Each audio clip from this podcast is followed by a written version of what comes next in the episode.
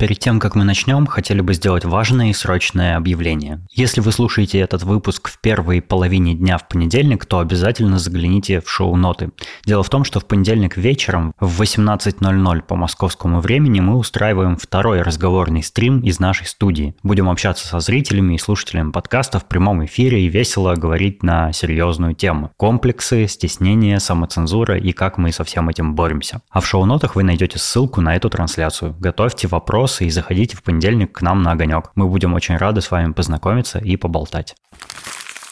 Мы на этот раз не будем э, второе впечатление об игре рассказывать. С Death Stranding мы так сделали, потому что впечатления оказались разные в начале, и когда мы уже серьезно поиграли. Ну, по крайней мере, я, когда поиграл. Но в случае с Киберпанком, первые впечатления, которые мы описали в предыдущем выпуске, все еще актуальны. Я все то же самое думаю о нем, что высказал тогда. Э, я все еще считаю, что это крутейшая, замечательнейшая РПГ, а, но хотелось бы немножко обсудить шумиху вокруг игры, которая сейчас везде, и она, конечно, очень расстраивает, потому что многие оценивают негативно игру, хотя игра не виновата в том, что случилось, а случился очень косячный менеджмент компании CD Project Red, которые не дали разработчикам в последние моменты, видимо, нормально портировать игру на консоли, и они сделали ее с кучей багов, недоработанную, с просадками производительности, и там из-за этого, ну, видимо, не знаю, глюков намного-намного больше, чем версии на ПК, например. В предыдущем выпуске я говорил, что за 40 часов примерно, что я успел наиграть на момент записи, ну, я там пару раз баги встречал. Сейчас я уже наиграл 75 часов. Прошел э, все вообще, все-все-все-все-все квесты, кроме двух сайт-квестов про киберпсихов и про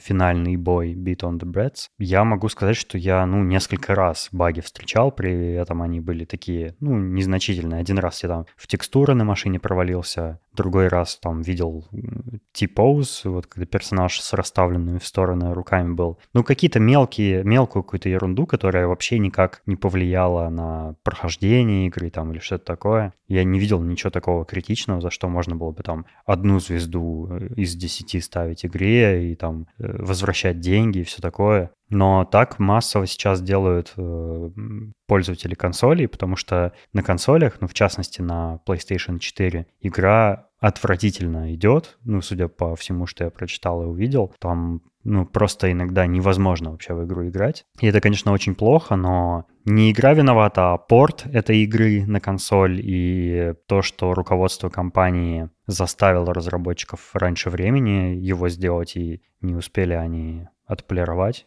как на Reddit шутят. Э, the game isn't enough polished, but the game is 100% Polish. We are, we are from Poland. Очень обидно, что вот из-за того, какая игра на консолях именно, скорее всего, ну, разработчиков очень накажут, и, и уже наказали, скорее всего, и заставляют их сверхурочно работать на выходных, и, скорее всего, ну, не знаю, я боюсь, что мы никаких DLC, никакого онлайна никогда уже не увидим, потому что, ну, такой скандал, такая шумиха негативная вокруг игры, и все могут зарезать, все остальные, как бы, обновления, какие-то дополнения могут просто, просто не выпустить. Я тоже с тобой соглашусь по поводу расстройства, потому что я от игры в восторге и наслаждаюсь ей каждый раз, когда запускаю. Но все вот эти терки, какие-то новости, какие-то возгласы недовольные, какие-то громкие статьи, там, срачи, это все меня расстраивает. Завязывайте. Я хочу играть в игру. У меня все классно. У меня отличная игра, я наслаждаюсь. Вы постоянно что-то про нее плохое пишете. Хватит, она классная, она замечательная. Давайте вы как-нибудь не будете мне это все говорить. Я просто, ну, это реально, это реально напрягает, потому что куда бы я ни зашел, ни на какие ресурсы, везде там, о, киберпанк, там какие-то мемы, какие-то вечная ругань какая-то. Как, это, как этого изолироваться? То есть я просто интернетом не должен пользоваться, чтобы это не видеть. И ну, это... хорошо, что игра синглплеерная. да, да. Хорошо, что я могу просто выключить телефон и не смотреть. Привет, меня зовут Дэн. А меня зовут Валерий. А вы слушаете 111 выпуск еженедельного развлекательного подкаста «Шоурум». Три кола. Три двора.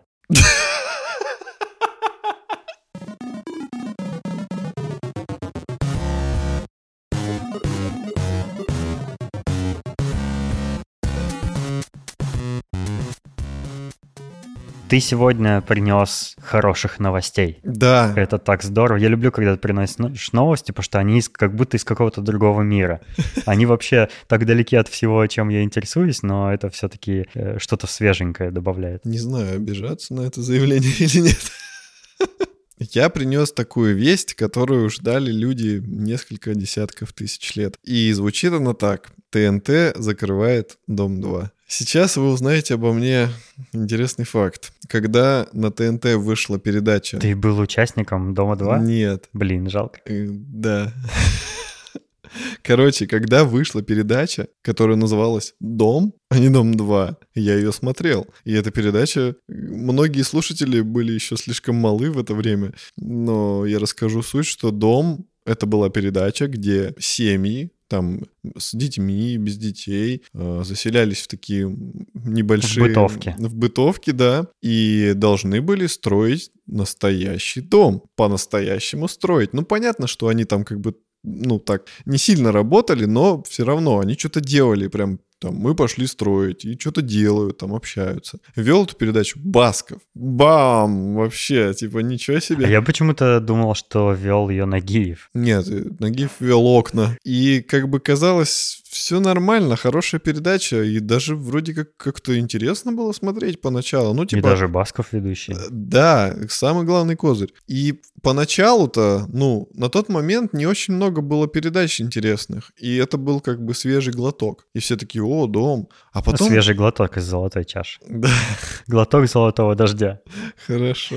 А потом почему-то все покатилось по наклонной. Передачу убрали, и через какое-то время вышла передача «Дом 2», где уже какая-то была другая немножко концепция. Там были абсолютно какие-то незнакомые друг другу люди, которые должны были помимо дома строить свою любовь. И строительство дома уже стало теперь э, чем-то таким отдаленным вообще. И типа мы идем на стройку. Они приходили на стройку, там, не знаю, валялись в грязи, кидались молотками. И типа в этом заключалась вся стройка. А потом они уходили и продолжали там ругаться. Типа... Походу не нескольким ведущим по голове молотком-то прилетело. Да, там типа, ты мне изменил, нет, там а, а, а, какие-то ругань, драки, слезы, кто-то даже чпокаться успевал. Я помню, я заставал несколько эфиров этой передачи, она в прямом эфире, по-моему, даже типа как выходила. И, ну, ты переключаешь каналы и попадаешь на Дом 2, и что ты видишь? Какая-то комната, на диванах в разных углах сидят люди, сначала минут пять просто молчат, вообще ничего не происходит. То есть они просто сидят, в телефоны втыкают или что-нибудь там, кто-нибудь красится. Тогда еще не было телефона. Ну, они курили, я помню. Ну, что-то, короче, они, они делали такое, да. курили все. И они молчали, а потом, ну а что Маша сказала? А ничего, она промолчала. И все, и опять пять минут молчат. Я думаю, да. я вообще что смотрю сейчас? Они не общаются, никакого развития сюжета, ничего, как будто сценарий вообще отсутствует. Да, это именно так выглядело, то есть это паршивое дерьмо, а не передача. А дальше они это поняли и начали туда каких-то фриков загонять. Там были какие-то отбитые на всю голову, какие-то колдуны, кто-то с тещей приехал, кто-то там с детьми. Колдуны. Там был реально какой-то колдун, который что-то там заговаривал. Заговаривал гвозди. Да, да, да. А потом там была пара, которая приехала с тещей на проекте, там они чуть ли не ребенка родили, потом в итоге все развелись, потом зять женился на теще, теща родила троих детей, дети женились между собой, там инцест, бык пришел. И все вот это они, Блин, я бы такое посмотрел. Они, Шикарная передача они, по твоему описанию. Они пытались э, всеми возможными способами творить там настолько дикий трэш, чтобы это можно было смотреть с интересом. Ну, это как сейчас э, передача «Битва шефов», где типа как кулинарная передача, но где вообще про еду не говорят, а только фрики там в всяких шапках смешных выходят, и там «Мальчик, я вилочка!» И вот это все. Я вилочка. Я могу уколоть. Мы возвращаемся к новости. Я не помню, сколько это дерьмо тянется, но чуть ли не всю мою жизнь. 16 лет. Господи, ну правда, вот как раз сейчас вот скоро мне будет 17, к этому юбилею они решили закрыть это дерьмо. Я встречал людей, которые ненавидят Дом 2, я встречал людей, которые его смотрят и любят, я встречал людей, которые его просто смотрят, потому что это как сигареты. Они не знают, зачем это делают, но они все равно его смотрят. Я реально знал пару таких людей, которые просто смотрели по инерции. Они стабильно включали и смотрели. У них при этом был отсутствующий вид. Я не понимал, зачем они это делают. Я спрашивал их, и они не могли ответить, зачем они это делают. Ну, типа, я же начал, надо продолжать. И я думал, типа, Типа, чё? надо 16 лет смотреть это. Да, говно. да, я, я думал, что вообще происходит, зачем вы тратите жизнь на это дерьмище. Но такие люди были, и сейчас, когда эту парашу закрывают, э, я, я рад, но Как мы выяснили, ее не закрывают все-таки, а будут вроде как на каком-то другом канале. Видимо, продадут какому-то другому каналу, потому что там директор ТНТ заявил, что, ну, типа, на самом деле формат канала меняется, и они хотят э, концентрироваться на сериалах и комедии, а не на вот этих реалити-шоу, и они вот эту франшизу, типа, продают, видимо. ну да, либо они это все как-то переведут в какой-нибудь он- онлайн. А прикинь, будет канал Дом-2. Просто целый канал, где нон-стоп 24 на 7 будет Дом-2. Вот это круто. Мне будет непонятно, как они деньги зарабатывать будут. Продукт плейсментом. Да, я изменила тебе, и поэтому я ухожу. Вот смотри, прямо сейчас захожу на Aviasales и покупаю билеты, и сейчас Да-да-да. полечу от тебя. Вызываю Ой, Ян- самолеты же не летают. Ну вы- ладно, вызываю BlaBlaCar. Яндекс, Яндекс Такси, да, да, да. Я заметил такую фишку, что ТНТ это последнее время скатилось в дикое дно, и там показывали какие-то ужаснейшие сериалы, типа У- Универ, э, Физрук. физрук, э, какие-то реальные пацаны. По большей части, ну, типа там такие шуточки. Да он же всегда был трешовым каналом, типа отстойным, тупым комедийным Да, но каналом. с годами все становилось хуже. И там этих сериалов, типа, становилось все больше, больше. И такое чувство, что... Причем э, там для какого-то сериала ЧОП писал, писали сценарии эти из хлеба чуваки. И я думал, что это смешно. Я его даже включил один раз, но нет. Это чуваки не из хлеба, а из «Мне нравится». А, да, да, точно, извините. Нет, нет, нет, все очень плохо. А сейчас они решили взять другой курс, потом какой-то вот этот ТНТ э, кино началось. какие- ТНТ-премьер. Да, что-то такое, типа вот этот перевал Дятлова, там еще что-то, какие-то сериалы. Ну, ТНТ-премьер, кстати, классно, как они делают, потому что они пытаются быть Как Netflix. Ну, какие, скорее как HBO, наверное, производить вот небольшое количество сериалов, Э, но у них такие интересные сериалы, хотя, ну, типа, они немножко с русским таким душком, конечно, но у них все-таки смотрибельные сериалы уже начали выходить, и это радует, что хоть как-то индустрия кино развивается в России. Радует, действительно. Я так понял, что наконец-то каналы начинают думать головой и брать пример за рубежных коллег и делают что-то такое, ну, серьезное. То есть не вот эти хихоньки-хахоньки, типа «мы счастливы», там вот это дерьмо, там Харламов, что-то ля-ля-ля. Кстати, с- с Харламовым вышла пара сериалов. Один из них называется «Гусар», второй из них называется, я не помню как, но там фишка, что его посадили в норвежскую тюрьму, и он сидит там и через веб-камеру. Это формат, типа, что он со всеми М, как общается. Макбетов сейчас снимает. Да, типа со всеми через веб-камеру общается, там со своими какими-то работниками, с женой, там с мамой, и типа там какие-то... Ну, Ты чё, типа, его смотрел? я смотрел чуть-чуть, мне стало интересно. Но Я смотрел обзор на Гусара, и, судя по обзору, это полнейший трэш, который надо просто удалить в корзину. Короче, они пытаются сделать какой-то, закинуть удочку на Запад. И, ну, во-первых, чтобы на Западе как бы про нас узнали. Во-вторых, чтобы не стыдно было. А то никто про нас не знает. Да. Короче, они стараются быть лучше, стараются запускать какие-то сервисы, как в Америке. Ну, я считаю, что это хорошая тенденция. Просто это все, как ты говоришь, как раз с русским душком пока что, и этот душок очень трудно будет выветрить, чтобы это выглядело достойно и не претенциозно. Наверное, повалят скоро качественные сериалы про Великую Отечественную войну. Да, Сталинград 2.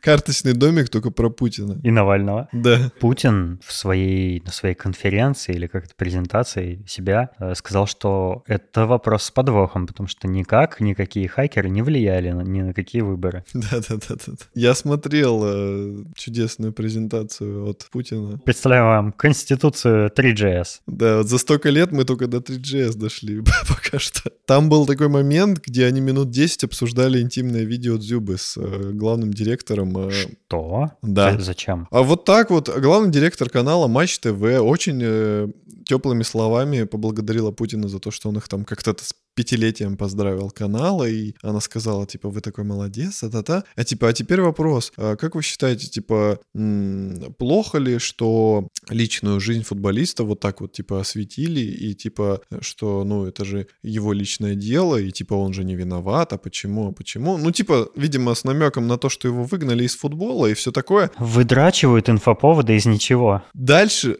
я думаю, ну, как бы ладно, ну, типа, по идее, вопрос имеет место быть. Ну, чувака выгнали там из футбола просто за то, что он делает... Не, то, ну что... не президент уже. Президент вообще здесь каким боком? Нет, ну допустим, допустим. Ну, чувак сделал то, что все делают и так. Но просто он сделал это на видео, и видео увидели люди. Это, в общем-то, тоже делают все. Да-да. Но дальше начался трешак. Потому что Путин сказал, э, типа, ну да, типа, нехорошо человека за его какие-то там личные дела там преследовать. Походу, Путин-то видос тоже смотрел. Слушай, слушай, что было дальше. Это причем обсуждение этого вопроса уже минут шесть идет на этот момент. А дальше он говорит, типа, э, типа, ну вот там нельзя человека за такое осуждать, а вы-то сами видео смотрели, и тут все начинают похикивать. Я такая, ну, ну типа, отчасти, вы знаете, да все, наверное, видели какую-то часть этого видео. И Путин такой, а я не видел.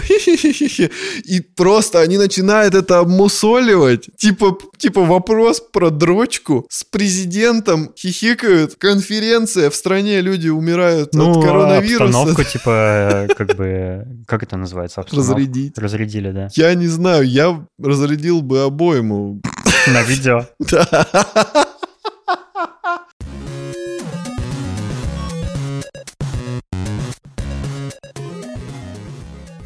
Продолжение темы правительства, тут прокуратура Петербурга просит суд запретить аниме-тетрадь смерти, Наруто и песню Моркенштерна «Я съел деда». Что думаешь, нужно, нужно ли запретить э, там покемонов, Наруто, тетрадь смерти, Бестарс и э, всего Миядзаки и прочее вот это Конечно. Говно? Никакой нормальный русский человек не должен смотреть это сумасшествие. Вообще нужно запретить как бы, ну, все запретить, вообще все, что существует в мире. И наоборот, как бы разрешить э, только что-то хорошее. Да. Библию, например. На, ну, на, хотя я не знаю, там много жестокости. Они же там на тетрадь смерти гонят за то, что там жестокие сцены насилия, там оторванные Однополая любовь. По, походу, Библия не пройдет тоже эту, эту цензуру. Библии нет про однополую любовь. Так что плюсик уже стоит. Ну да, справедливо. Это так смешно. Они почему вообще этим всем занялись? Потому что какая-то девочка покончила с собой, и при ней нашли то, что она вроде как этим аниме увлекалась. При ней нашли тетрадь смерти. И кому она досталась? Выкрадите кто-нибудь тетрадь смерти. Дайте мне страничку из этой тетради, пожалуйста. Это же очень круто. Давайте тогда запрещать все по такому принципу. Ну, что я и предложил. Нет, смотри, я приведу несколько замечательных и уморительных примеров. Нашли мальчика, который спрыгнул с крыши и при нем были спички и сигареты. Запрещаем сигареты и спички. Не, это классная инициатива, кстати, я за. Спички, как бы, я не знаю, но сигареты надо запретить. А дальше нашли террориста, который при себе имел брелок. Подожди, который при себе имел мангу э, Евангелион. Террористы, они такие. Всякую да, похабщину да, да. с собой носят. И, а, а другой при себе имел чебурашку. Брелок с чебурашкой. Запрещаем чебурашку. А если девочку найдут, сейчас вот будет опасный момент. Мы, мы нашли девочку, которая спрыгнула с десятого этажа в одежде. Запретим одежду. Нет, сейчас, сейчас будет опасный пример. А, нашли девочку, которая покончила с собой, и при ней был портрет Путина. Что же делать? Система сломается в этот момент. Запретить девочек, конечно. Надо запретить девочек. Это все была вина девочки. Портрет Путина пострадал из-за ее самоубийства. Тян не нужны. Не, это вообще, конечно, очень грустная новость, что девочка погибла, но я считаю, что нужно запретить таких безответственных родителей, которые не уследили за этим. Они какой-то аниме или какую-то фигню, что-то там напридумывают вечно. Я считаю, что, ну, если серьезно быть, я сейчас все это время шутил, конечно же, но если серьезно, я считаю, что вообще ничего не надо запрещать. Ни Майнкамп, ни Тетрадь смерти, ничего не нужно запрещать. Запреты — это всегда плохо. И, может Моргенштерна в том числе запрещать не нужно. Даже если его песни вам не нравятся, и мне не нравятся они, это не дает никому никакого права что-то запрещать. Это творчество. Человек делает такую музыку. Кто-то ее слушает, кто-то ходит на концерты, там, э, любит, как она качает и все такое. Какая разница, какие там слова? Он в интервью об этом и говорил, что это чисто прикол. Типа, неважно, о чем я пою, просто музыка качает и всех колбасит, и все круто. А запреты что-то... Тем более, запрещать что-то, это так бессмысленно. Ну вот запретили торренты, запретили порно-сайты, запретили Телеграм. И что, это все пропало из жизни людей? да брось. Вообще эти запреты вообще ни на что не влияют. Ну и запретили «Тетрадь смерти» Наруто и хоть вообще все аниме целиком. Кому какое дело? Ну, типа, запретили, запретили. Они же там для себя это все запрещают. Это же никуда не денется. Вон, как вы качали раньше из торрентов Наруто, так и дальше будете качать. Кэра. Или там с какого-нибудь сайта про аниме. Нет, типа, это же это, ни на что не влияет. Это понятно, что... Ну, по телеку там что-то не будут показывать. Да кто этот телек, кто смотрит? Нет, Одни это... бабки здесь, деды. здесь другой момент. Здесь будет, э, что если ты это смотришь, то ты можешь присесть. Скорее, если ты это распространяешь. А. Если ты смотришь, вряд ли тебя кто-то осудит. Слушай, а как же тогда вот эти все анимешные У нас же, кстати, нет закона, запрещающего употребление наркотиков. У нас есть законы, запрещающие их распространение или хранение. Ну, то есть, если они у тебя есть, то тебя могут посадить. Но то, что ты их употребляешь, это болезнь, наркозависимость. Поэтому это не запрещено. И также, я думаю, и со всеми этими запретами. То есть, если ты смотришь, ну, где-то, где допустим, где-то это показывают, и ты это смотришь, тебя-то не посадят. Посадят того, кто это показывает. Кстати, я песню про «Я съел деда» не слышал. Ну, он там поет, типа, я съел деда, можешь себе представить, что-то такое. Ну, типа, просто я съел деда, я съел деда. Вот так и поет. Там никакого смысла нет. Я думал, это какая-то отсылка к Путину.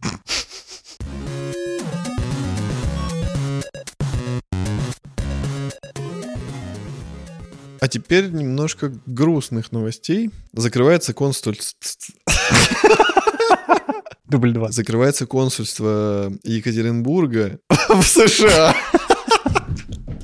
Закрывается консульство США в Екатеринбурге и Владивостоке. Ну, точнее, во Владивостоке закрывается, а в Екатеринбурге приостанавливает свою деятельность пока что. Все меньше становится консульств, а точнее, оно осталось одно. И раньше, если вы могли подать на визу во Владике, в Екатеринбурге, Питере, теперь только Москва. Это фигово, потому что, ну, многие скажут, типа, да мне пофиг. И я причем в Твиттере очень много таких комментариев видел, типа, да и пошли вы, да, и типа США, да и вы тут не нужны, валите, типа, вас, вам тут не рады. И я сижу и думаю, вы тупые или кто? Это вам пофиг, но есть люди, у которых есть возможность съездить за границу, у которых есть работа за границей, у которых есть перспективы поехать работать за границу.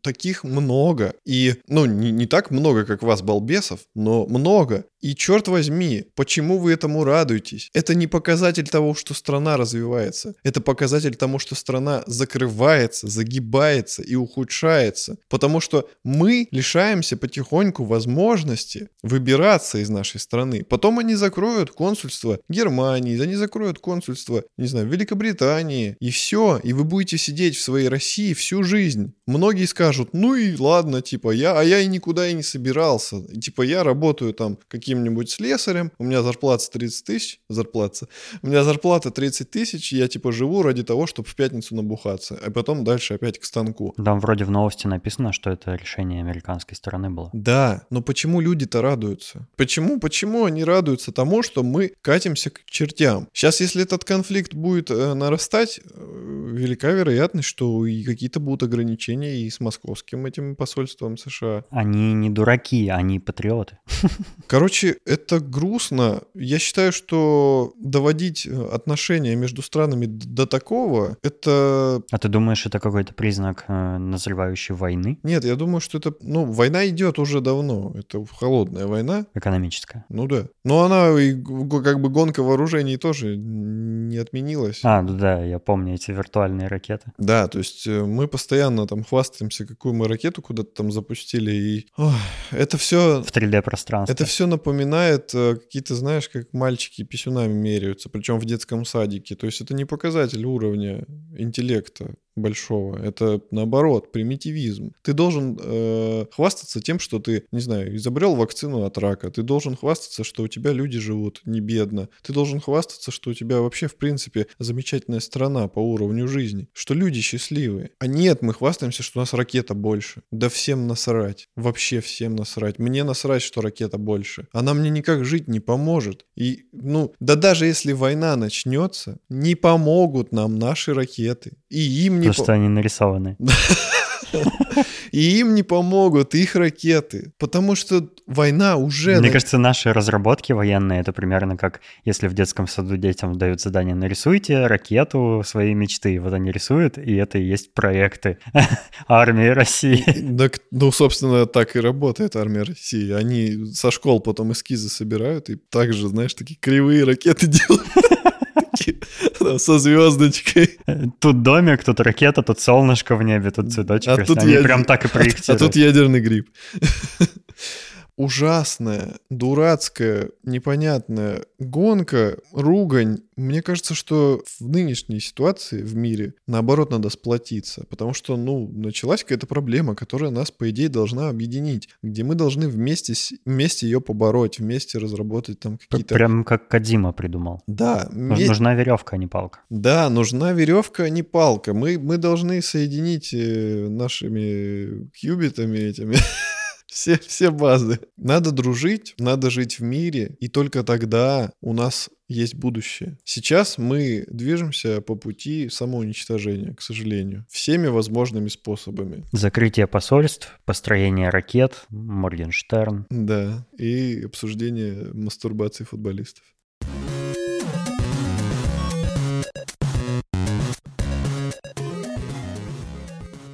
Я обещал поделиться своими впечатлениями про фильм «Манк», который уже пару недель назад посмотрел. Это фильм Дэвида Финчера, который рассказывает историю сценариста Германа Манкевича по прозвищу Манк. Э, он известен тем, что он написал сценарий для легендарного старого голливудского фильма классики «Гражданин Кейн» Орсона Уэллса. И этот фильм, да, он действительно вряд ли большой аудитории будет интересен, особенно среди русских зрителей, потому что, ну, нужно, во-первых, и знать э, гражданина Кейна, то есть видеть его хотя бы один раз, чтобы понять, о чем, собственно, говорится в манге. Э, во-вторых, э, он черно-белый. Мне кажется, это сразу сильно сужает его аудиторию. Но фильм на самом деле очень крутой, потому что он как будто бы объяснение того, что в «Гражданине Кейне» происходит. Если ты посмотрел «Гражданин Кейна» и что-то не понял, посмотри «Манка», и тебе там все разжуют. Вообще, я бы советовал посмотреть э, рассказ про этот фильм э, Антона Долина, который на радио на каком он там радио работает, э, рассказывал про это кино, и он вообще, ну, лучше меня, конечно, все рассказал намного. Я просто очень коротко перескажу некоторые интересные детали. Э, дело в том, что Манкевич написал сценарий для «Гражданина Кейна» в тот период, когда кино от немого переходило к звуковому кино. Это был очень такой интересный этап, потому что сценаристы не являлись такими важными фигурами в производстве кино в то время. Сценаристы просто писали, ну, как бы, типа пьесы, и часто их э, имена не попадали даже в титры, потому что это была, ну, такая работа, не знаю, как, как не знаю, бургеры подавать на съемочной площадке. Хотя сейчас даже этих людей, конечно же, вписывают в титры, а, но и там и водителей всяких вписывают наряду со всеми остальными, со светителями, там, с монтажерами, со специалистами по спецэффектам, мейкапу и костюмам. Но тогда э, это скорее написание сценариев для кино было скорее способом зарабатывания денег, а не участие в каком-то шибко творческом процессе.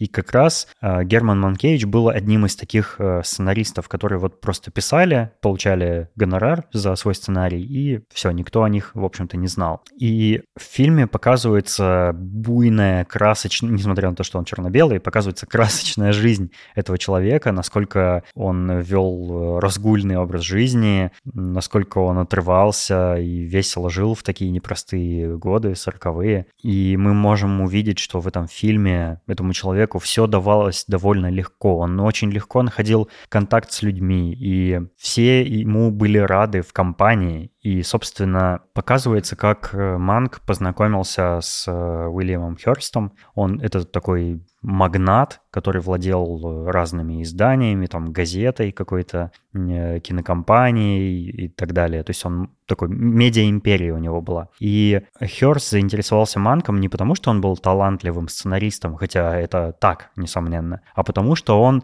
классно рассказывал всякие истории. И Хёрст хотел с ним просто тусить, и поэтому звал его в свою компанию. Но когда Манк увидел закулисье этой киноиндустрии, ну, грубо говоря, он увидел, что там э, режиссеры Херста пропихивают своих каких-то дам в кино, хотя они совершенно не умеют играть, там пытаются сделать из них там каких-то звезд, хотя они не подходят к ролям, или, ну, как они вообще относятся к кино. Там была, например, э, предвыборная кампания какого-то мэра, и кинокомпания вот Херста снимала ролик, который абсолютным враньем был, абсолютно чистой пропагандой. Они там наняли подставных э, ну, лиц всяких разных актеров, которые рассказывали вроде как, почему этот мэр такой хороший, и Манг был очень огорчен и очень расстроился ну, тем, что они так подло поступают. Вот, и там про в, в манке, собственно, про это большой такой большое ответвление сюжета есть интересное. Он увидел все это и эм, и, собственно, он это все, он все это переложил иносказательно в истории гражданина Кейна. Как все произошло? Э, была такая компания RKO Pictures, которая заполучила в свои руки очень талантливого и подающего надежды режиссера тогда театра, кажется, э, Орсона Уэллса, который был такой показан в фильме таким зазнайкой, э, такой зазвездившейся совсем звездой. Он, он очень большие требования э, запросил у этой кинокомпании. Например, он сказал, что вы не должны вносить никаких изменений ни в сценарий, ни в то, как я снимаю кино. И эта кинокомпания, она согласилась с этими его условиями, потому что ну, она была на грани банкротства, и ей нужен был какой-то такой проект, который ее оттуда вытянет из этого положения. И они вот заполучили этого режиссера и предоставили ему любые условия, которые он запросит, там кучу денег, лишь бы он снял такой фильм, который вот вытянет их из кризиса. А Орсон Уэллс нанял э, Германа Манкевича, потому что он был классным сценаристом, который там хорошо себя показал, и Уэллс был знаком с его кино, и поэтому знал, что оно крутое. Он предложил ему написать сценарий, Манкевич начал писать его, в общем-то, и пересказал там э, какие-то вещи про личную жизнь этого Уильяма Херста, э, про всю подноготную киноиндустрии и когда э, сценарий начали, ну, во время написания еще начали черновики читать, э, значит, все, ну, как бы схватились за голову и, ну, на, пытались остановить Манка, чтобы он не, напис... ну, не писал такого, потому что, ну, это же глава вот этой медиа-империи, и про него такой обличающий фильм получится. И они, ну, э, пытались ему вставлять палки в колеса, как говорится, и всячески там препятствовать. Но у них ничего не получалось. Он все-таки написал этот фильм, и это был первый его сценарий, а, из-за которого он попросил указать в титрах свое имя. И при этом, а, при этом Орсон Уэллс был против, он хотел, чтобы все лавры достались ему, он хотел вот быть единственным важным именем в титрах, ну там кроме актеров еще. Он, кстати, в этом фильме сам снимался тоже. Он играл главную роль, был режиссером и планировал указать себя как сценариста, э, хотя сценарий писал Манкевич. Но они вроде как сошлись э, на том, что оба имени будут указаны как э, авторы сценария. Хотя на самом деле, ну, судя по всему, Манк сам написал сценарий этого кино. И на самом деле в этом есть интересная параллель с личной жизнью режиссера Дэвида Финчера, потому что сценарий к Манку написал его отец Джек Финчер, и этот сценарий э, тоже не принимали, и никто не рисковал снимать такое странное кино, потому что это кино про историю кинематографа. Э, оно очень, ну, в разрез идет с тем, что, ну, обычно снимают э, студии, там, блокбастеры всякие. То есть это потенциально какой-то провальный фильм, да, который мало кому интересен. Они не хотели брать его сценарий, и он э, там пылился, где-то лежал у них. Э, и вот Дэвид Финчер все-таки взял сценарий отца и по нему э, поставил это кино. И это кино еще примечательно тем, что ну, не, несколькими вещами. Во-первых, оно снято в ЧБ, и мы можем, ну, вот если вы смотрели там какие-нибудь старые фильмы типа «Гражданина Кейна», «Касабланку» или там что-то еще из классики, вы знаете, чем характерна та черно-белая картинка. Она очень контрастная, она очень такая с характерной такой зернистостью. Это очень красиво выглядит просто. И Манг снят точно так же. Я не знаю, э, скорее всего, он снят на цифровые э, камеры, но вот впечатление он производит, как будто он действительно снят в те времена. И в дополнение к этому э, саундтрек написали к этому фильму Трент Резнер и Аттикус Росс. Но саундтрек не такой, как мы привыкли от этих музыкантов слышать, там, не знаю, в социальной сети, вот этот странный электронный ambient, да, а, который как-то даже перекликается с творчеством там, Nine Inch Nails. Нет, он в, э, выполнен в жанре эстрады тех времен. При этом он не веселый какой-нибудь, а очень такой подавляющий какой-то местами, такой грузящий тебя. Депрессивный. Депрессивный в какие-то моменты. А в какие-то, ну, бывает и веселый, когда показывают какие-то сцены веселья, соответственно. Он, саундтрек написан в моно, то есть весь звук этого фильма монофонический, не стерео. А для того, чтобы музыку записать, Резнер и Аттикус использовали инструменты тех времен, настоящие аналоговые всякие инструменты, и играли на них и записывали это. Это потрясающе, это вообще не похоже на их творчество, но они справились с такой э, вообще потрясающей работой, и звуковое оформление этого фильма просто невероятно. Оно очень органичное, очень попадает в настроение определенных сцен, и ты когда смотришь, у меня такое, ну, у меня ощущение было, что я музыку слышал, но такое ощущение, как будто не слышал, как будто она была частью происходящего на экране. Это так здорово. Ты наслаждаешься ей одновременно и одновременно ее не замечаешь. Настолько она четко вписывается в, ну, в сюжет. Это просто поразительно даже. Вот. И в этом фильме еще много всего можно для себя открыть. И если вот вы его будете смотреть, если он вам понравится, я бы, наверное, даже порекомендовал его через какое-то время пересмотреть еще, потому что кажется, что у этого фильма есть такой потенциал, знаешь, когда ты его заново смотришь, и для тебя какие-то новые детали открываются. Вот э, в первый просмотр э, я не задумывался об этом, но когда там полистал снова спустя несколько дней этот фильм, ну как бы какие-то отдельные сцены пересматривал, я задумался вот над такой вещью. Даже в то время там, несмотря на то, что это какие-то всего лишь местные выборы были мэра, но даже в то время мы можем видеть, насколько э, насколько далекая от идеала даже в США избирательная система была. Даже в то время ей можно было манипулировать, а что уж говорить сейчас, когда там у кандидатов гораздо большие деньги, да, когда там кандидаты просто миллиардеры, которые могут, ну, просто все купить, все, что хотят, телеканалы, э, избиратели, собственно, могут манипулировать с помощью вот этих вы... округов выборщиков, да, э, голосованиями. Даже тогда уже были какие-то изъяны в этой системе, и, собственно, вот в те годы, там, в 40-е, да, э, это было проблемой. Что уж говорить о нынешних временах, ну, это смешно. Я просто э, слышал вроде как такую идею, что ну, не, мо- не могут э, избир- ну, э, выборами в США кто-либо как-либо мани- манипулировать, потому что ей столько лет, э, она настолько уже сама себя отрегулировала, устаканилась и вообще довела себя до идеала, что просто невозможно к ней никак придраться. Но на самом деле она с тех времен с этими изъянами тянется, и она вообще, ну, прогнившая ничуть не лучше, чем в любой другой, ну, наверное, лучше, чем в какой-нибудь э, совсем уж прям отсталой стране, но точно не идеальная, точно. Вот, и я боюсь представить, что еще может в этом фильме открыться, там, например,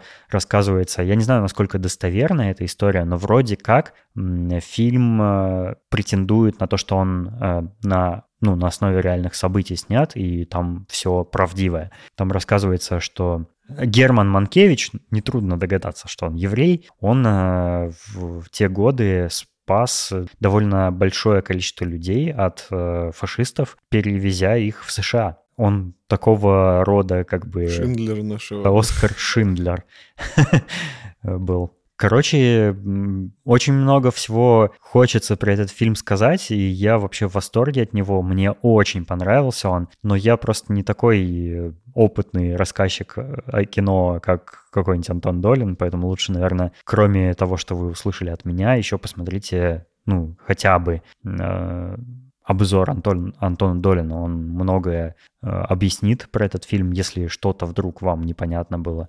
Ну и он э, хорошо в истории кино разбирается, и поэтому даже, даже я там многие детали понял только из его обзора, потому что я же не такой спец в кинематографе. Хотя до Манка я очень давно, конечно, видел «Гражданина Кейна», когда у меня был период увлечения э, классическим кинематографом.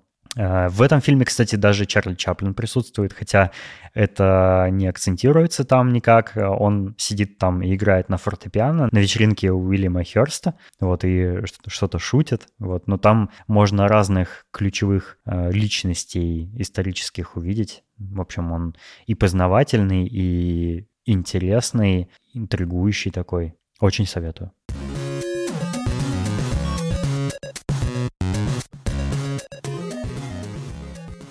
Кстати, наш слушатель Том э, задал нам для подкаста вопрос про еду, но, Том, мы оставим твой вопрос на десерт. Мы о нем не забыли, и мы хотим просто очень подробно на эту тему поговорить. Поэтому не подумай, что мы не будем его озвучивать. Мы просто сделаем, наверное, в каком-то из следующих выпусков это большой темой для разговора. Да, еда — это серьезный вопрос.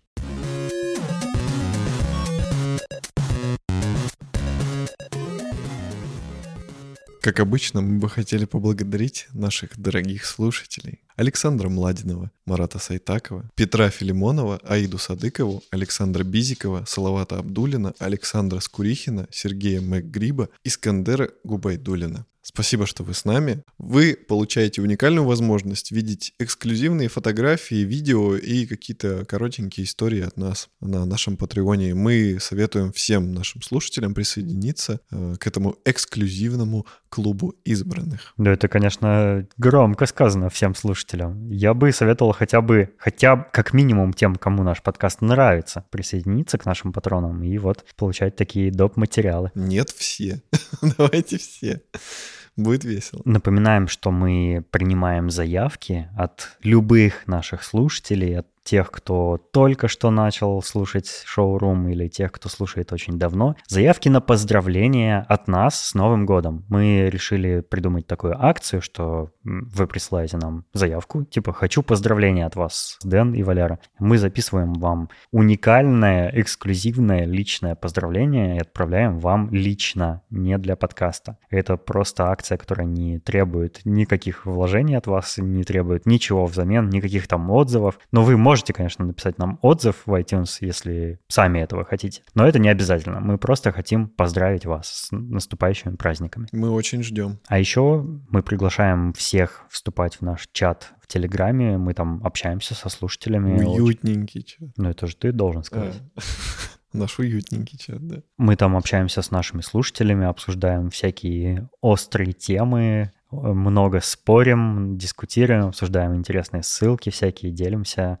Там очень клево, поэтому заходите. А на этом все. Спасибо, что были с нами. До следующего выпуска. Всего вам доброго. Пока.